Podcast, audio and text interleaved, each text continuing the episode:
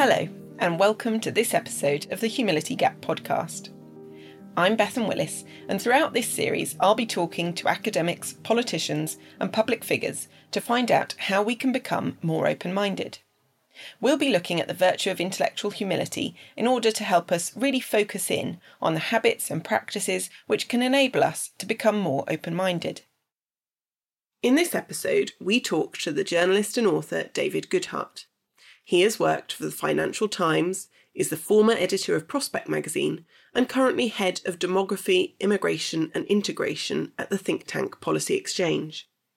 His book, The Road to Somewhere, explores the divisions which lie behind the Brexit vote and other contested political issues. David suggests that there is a growing disconnect between a class of university educated anywheres with achieved portable identities and the more traditional somewheres whose identities and life experiences are primarily rooted in a particular place. In relating these ideas to our theme of open mindedness, he suggests that being aware of our tendencies towards groupthink, evaluating our emotional responses, and recognising the common humanity of our opponents can all contribute to the development of open mindedness. So, during your career, how mm. have you seen the nature and tone of public debate change? Um, I've seen it change a fair amount. It's hard to tell when you're sort of inside it, but I think, I, I mean, I've had direct experience of being sort of on the wrong end of a lot of criticism. I mean, I, I got into, I suppose you could say, I got into the sort of public debate itself back in 2004 when I was editing Prospect magazine. I wrote an essay about the about the tension for the centre left between the principles of of solidarity that were historically obviously part of the left worldview and the, the principle of diversity that was very much part of the modern left and the tension between those two based on the assumption that people are ready to share and trust people that they have something in common with um, and that diversity can sort of pull away at some of the of the threads of that. Um, and it was reprinted in The Guardian, got me into a lot of trouble. I was accused of being a racist by lots of people, um, which is not a terribly pleasant experience. Um, and I think that that is quite a good example, in a way, of the way in which sort of socio-cultural issues have become more important than, or as important as socio-economic ones. Um, and socio-cultural issues to do with gender, to do with race, to do identity, um, often have a very personal and kind of emotional charge. Um, you know, it's a black person telling a white person that they're stereotyping them or discriminating against them. It's a daughter telling a father that they're a, they're a chauvinist, and um, where you know you, you whereas you go back go back to I'm old enough to remember some of the arguments in the 70s and the 80s that were much more about socioeconomic issues, and you could you know things were just as as brutal, if, if not more so, in some ways. Um, you know, we had we had blood on the streets in a way that we don't really at the moment, and you know, really brutal. I mean, I covered for the FT. I was a Labour reporter. I covered some of the uh, the big disputes against the Thatcher government, the uh, the Eddie Shah dispute, the miners' strike, and so on. Uh, so they were re- really very tough arguments, but they were they were about things that were not so usually. I mean, you could say class was involved in it, but but um, we, we, we had a long history of talking across class boundaries about these things. Um, and there was a you know there were lots of working class people who were quite conservative. There were quite a lot of middle and upper middle class people who were quite leftist. You know, there, there, was a sort of more fluidity, perhaps. Um, so, was, so you wouldn't get, for example, a miner saying you don't un- understand my experience as a miner, and therefore we can't. I, I yeah, I, you, I, think you probably would, but um, I guess you're probably less likely to meet a miner Right, okay. um, whereas you, you know, you are quite. If you're a man, you can't really avoid meeting women. Right. If you're a white okay. person, so it's or, greater know, exposure uh, to difference, or the yeah. ways that we categorise difference. Yeah. Yeah. Um, so we're coming up against harder kind of boundaries in terms of personal um, disagreements, which aren't so abstract, which aren't things yes, that we so can it's, it's not market state. Discuss. It's not you know what, what level of redistribution would be most appropriate or so. You know, it, these things are very much you know, carry an emotional charge because they're more personal. Um, and I think the other thing that's happened, well, is there's a sort of almost a sort of two divergent things that are sort of slightly pulling against each other. Is on the one hand, you've become you've you've had a much more dominant educated class that no longer knows its place. I mean, you know, when I was at university, six or seven percent of the population went. There was a small uh, rather cohesive elite that was relatively relatively open. Obviously, tended to be dominated by people who came from relatively privileged backgrounds, but it was relatively open to um, to newcomers too. And it had a it had a sense of itself. It had perhaps had a self confidence, but it also knew that it was deeply, deeply unrepresentative of the rest of society in all sorts of ways, uh, and so didn't presume. I think it's fair to say didn't really presume to impose its own often quite liberal, internationally minded, whatever values. That has changed now that we've we have the mass expansion of higher education, an absolutely crucial, uh, probably the most significant social fact in my lifetime, the mass expansion of higher education. So we have now have almost half of school leavers going to university, uh, getting on for forty percent of the workforce uh, now has a degree. Uh, universities, particularly in this country where they tend to be um, residential universities. You leave home. It's also exacerbated the economic geography problems of the country. You know, he, you know, working class towns like Rotherham, Mansfield, they lose, I don't know, 10, 15%, 20% of their brightest 18 year olds every year, and they never come back. Most of them never come back. And um, they join the, the, the, the cognitive class, who tend to have, in my terms, uh, in my anyway, somewhere terms, tend to have anywhere-ish presumptions, meaning they sort of favour, they tend to be liberal-minded, they tend to favour openness, autonomy, mobility. Uh, they have they have achieved identities. I think that's the, the, the, they tend to have achieved identities, identities that have uh, that have emerged as a result of their own achievements. They tend to think of themselves as sort of almost sort of self-invented, and that means that your identity is much more portable so you can fit in anywhere. So you're much less. You have much weaker group attachments. So rapid social change doesn't discombobulate you. Uh, whereas if you um, you know if you have uh, if you have a kind of more somewhere identity based on place and group, then rapid change, um, high levels of gentrification or immigration, or whatever, can uh, can discomfort you because your your identity is so much more tied up in place and group. Uh, so, so, so, but anywheres, I think uh, um, many of the particularly more elite anywheres don't really get that. Actually, um, I mean, not all of them, but many of them, I think, which is why we've ploughed on with a form of politics that has been very uncomfortable to a lot of people in this country, and I, and I think um, too few people notice that really. Um, and I think another significant change is that the highly educated are now, generally speaking, of, as I say, that sort of progressive politics. So not only, you know, traditionally educated elites have thought, look, you know, clearly we're we're better than the masses. You know, we know more, we're more knowledgeable, we're more educated, more rational. Um, but they also kind of knew that they that they were sometimes acting in their own interests. You know, I mean, whether it's you know, preservation of of sort of ancien regimes of various kinds, property regimes of various kinds. Um, so it's greater self awareness. Well, sort of, yeah. But whereas there's much greater opportunity, I think, for self delusion amongst modern elites because they tend to their common sense view, at least on socio-cultural issues, tends to be progressive. So not only are we cleverer than the other people, but we're also um, better than the other people. Okay. Um, and I think that's a fatal combination in some ways. Um, and we are also then acting on their behalf. You know, you hear it the whole time in the Brexit debate. You know, oh, you know, um, that you know they're going to be the ones that suffer. You know, uh, they obviously being the Brexit voters in Sunderland, yeah. they're going to be the ones that but suffer. But you don't think that moral superiority existed before in, in a previous sort of? Not... I think it did, but I think it was it was more overt and sort of self interested in a way. Um, look, we're better than them, and we know perfectly well that a hierarchical society is the only kind of society yeah. that works. So, um, you know that. So we so we got to stick to you know keeping the franchise limited. What you know, whatever right. the argument might have been before the mid nineteenth century. But now uh, we delude ourselves that, that that we're not. That not only we're we better educated, but we're acting in the interests of everybody. Yeah. Um, and um, uh, but but but I, I, said there were these divergent trends because I think on the one hand you've got you've got a much more dominant um, educated, generally speaking, sort of liberal minded, sort of anywhere cognitive class uh, that uh, has sort of separated, separated itself out. Um, regardless of where people, what people's social origins were, it's sort of through the sort of sorting hat of modern higher education and and residential universities, it's sort of sorted itself out into into sort of different social networks.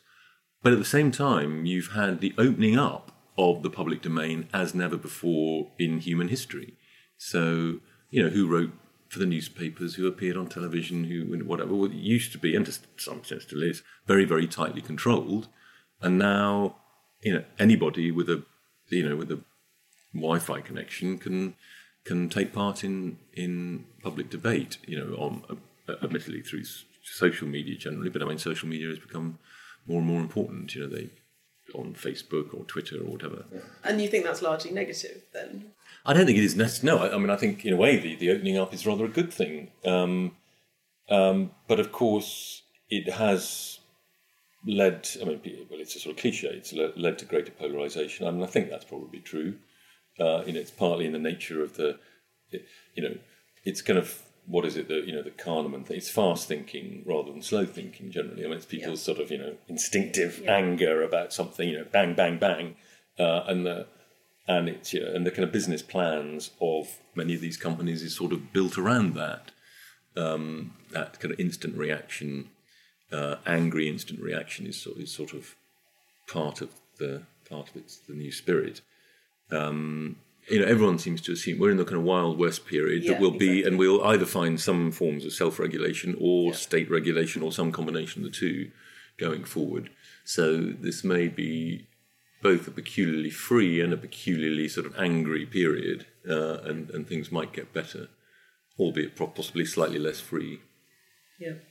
Okay, let's go to our next question. So I think the key division you've outlined to some extent in your book, The Road to Somewhere, is between anywheres, those with these portable achieved identities with few attachments to place or stable communities, and somewheres who are more rooted, generally less well educated, and have a greater mm. emphasis on community security and familiarity. Mm.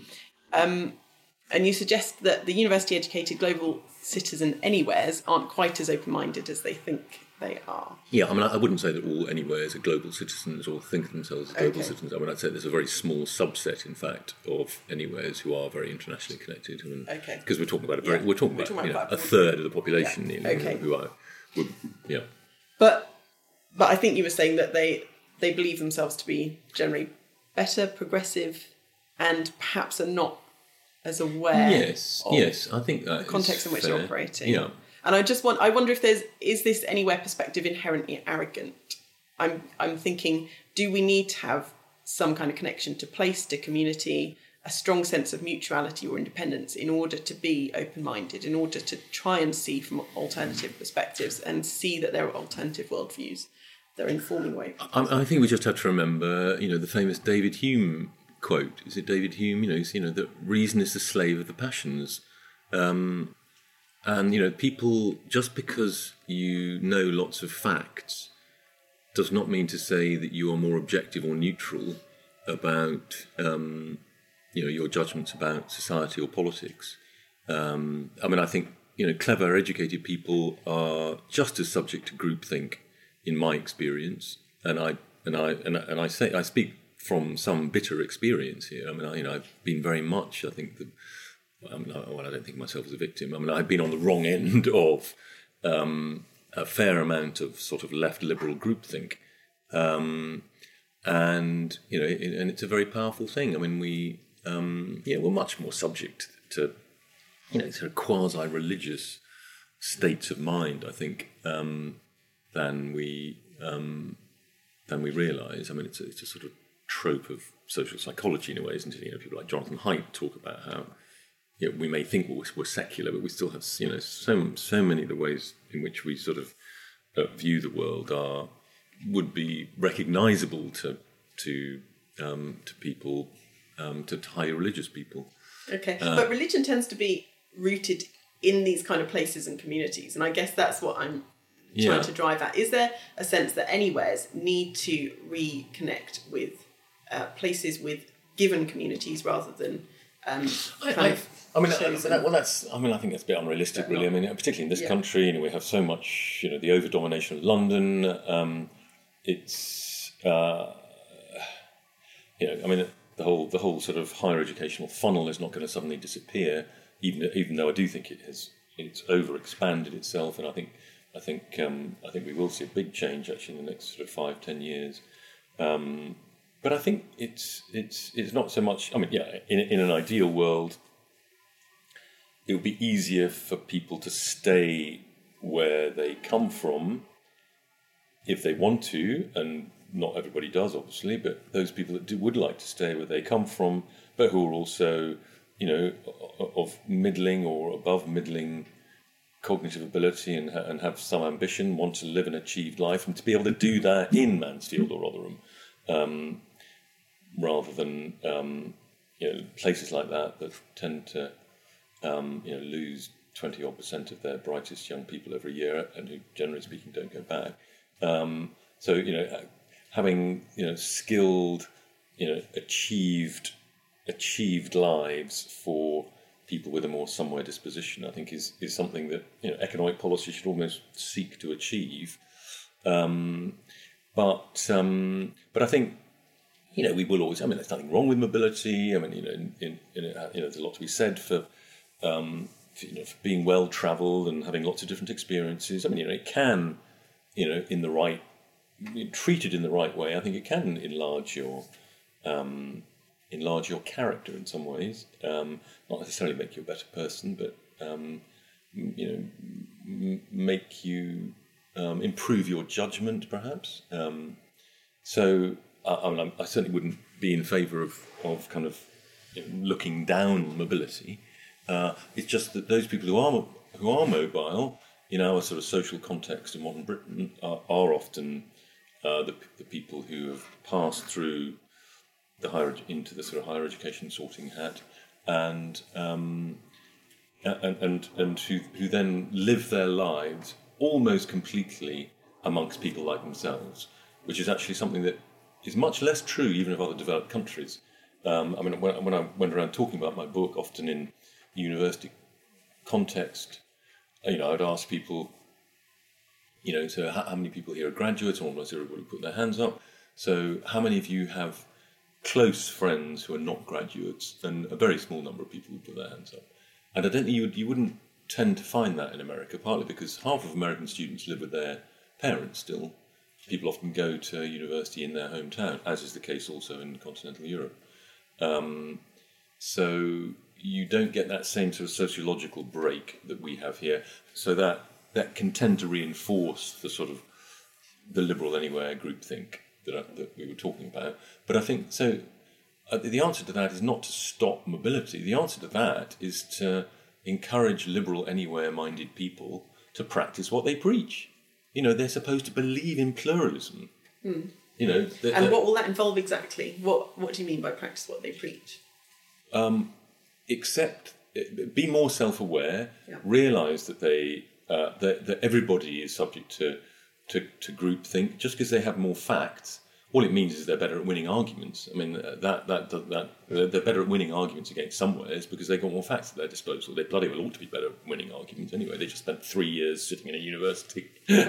um, but it doesn't mean to say that their, that their social vision is superior to those people they disagree with yeah, I guess kind of relating to that, you, you've talked about your own ideological shift from out there liberal to small c conservative position.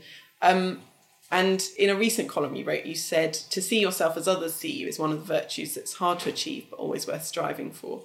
Um, and that shift sounds like the beginning of humility, the way that we would talk about it in this this series. Mm. Um, so ha- yeah, I, try I and catch you, you know, catch yourself out. You know, you know, catch, you know, when you feel an emotional response to something that somebody has just said or written, or you know, you know, because you, you know, you are, I don't know, you are patriotic, you're a moderate nationalist, you know, you you're kind of angry because somebody's sort of attacking Britain in ways that you don't think is fair. So, but, but you should then just stop for a moment and kind of think about the emotion and and sort of extract yourself from it in a way and say it's perfectly reasonable to be patriotic and, and a moderate nationalist, but actually perhaps this person does have quite a good point about how you know historically Britain has done X, Y, or Z. Um, and um, that's not really that hard to do. No. Um, and do you think you keep doing it? I wonder if once you've switched your position in a significant way, whether you then sort of rest on your laurels. Uh, uh, yeah, I mean, I hope not. Yeah, I mean, no. that's obviously a danger too. You, know, you just, um, or there's a, a kind of another danger is that you sort of become a contrarian for its own sake. You know, you're you're always just on the on the other side of of the argument. Well, you know, contrarians are sort of useful people up to a point, but after a while they sort of stop being taken seriously. Um, so it's a constant self-reflective practice, really, isn't it? Right, this kind of self-skepticism. Yeah. am I understanding this correctly? What are my emotions kind of drawing me towards? And yeah, yeah. Uh, self-check, kind of. And, and, and yeah, and trying not to trying to listen to what people say and not just and not uh, you know we all classify. You know, I sort of bloody you know, so it's another bloody liberal who's sort yeah. of saying pile of shite. Um, um, but actually, um, you know, try not to put people into boxes. I mean, of course, we can't avoid doing it, but uh, you know, try at least be aware of the fact that you're doing it. Yeah. Okay.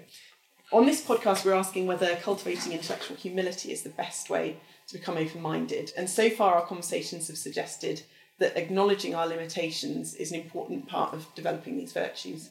But when we look at our political discourse, particularly when it's mediated through the media, there doesn't seem to be much space for owning limitations. We see certainty is rewarded and nuance, complexity, uncertainty, doubt are depicted as weaknesses. So, do you think that's an accurate picture, first of all? And if so, can politicians convey deep convictions and establish authority whilst remaining open minded or humble?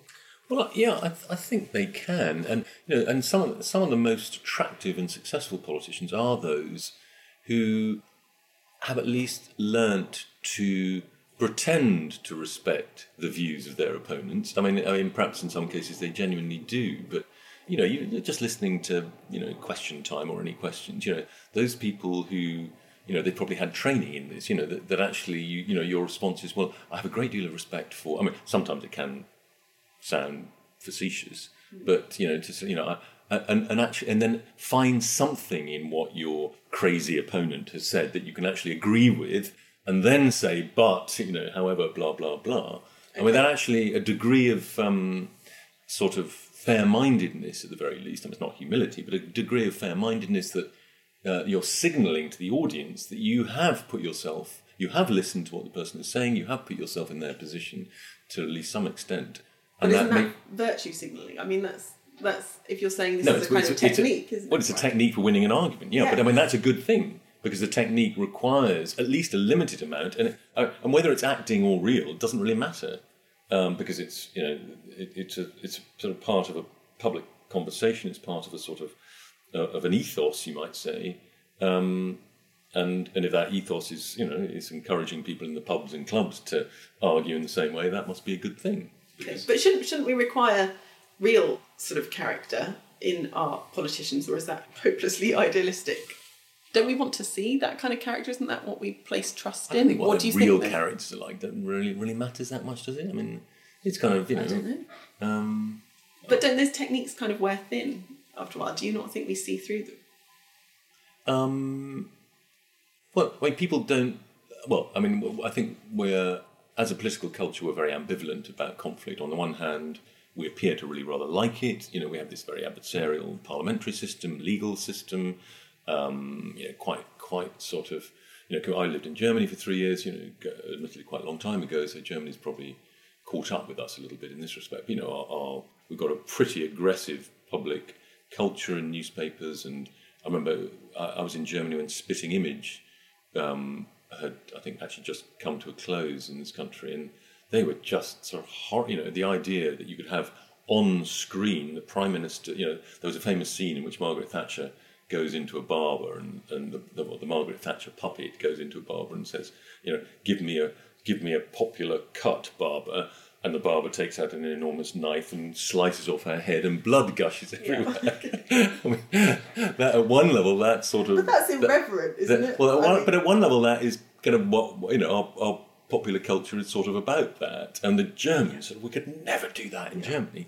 Oh, and I think probably now they, they could. But, um, but yeah. on the one hand, so we, we seem to like conflict. Our, our institutions seem to be based around it more yes. than many other countries. And on the other hand, we don't really like it very much, you know, and um, we, you know, everyone's upset at the moment because the country's so divided over Brexit, and uh, and and people are turning off programs because it's just people shouting at each other, and you know, we want calm, sensible, moderate people to run the show, we think, and yet we also support these institutions that seem to require something sort of pull the carpet from under them.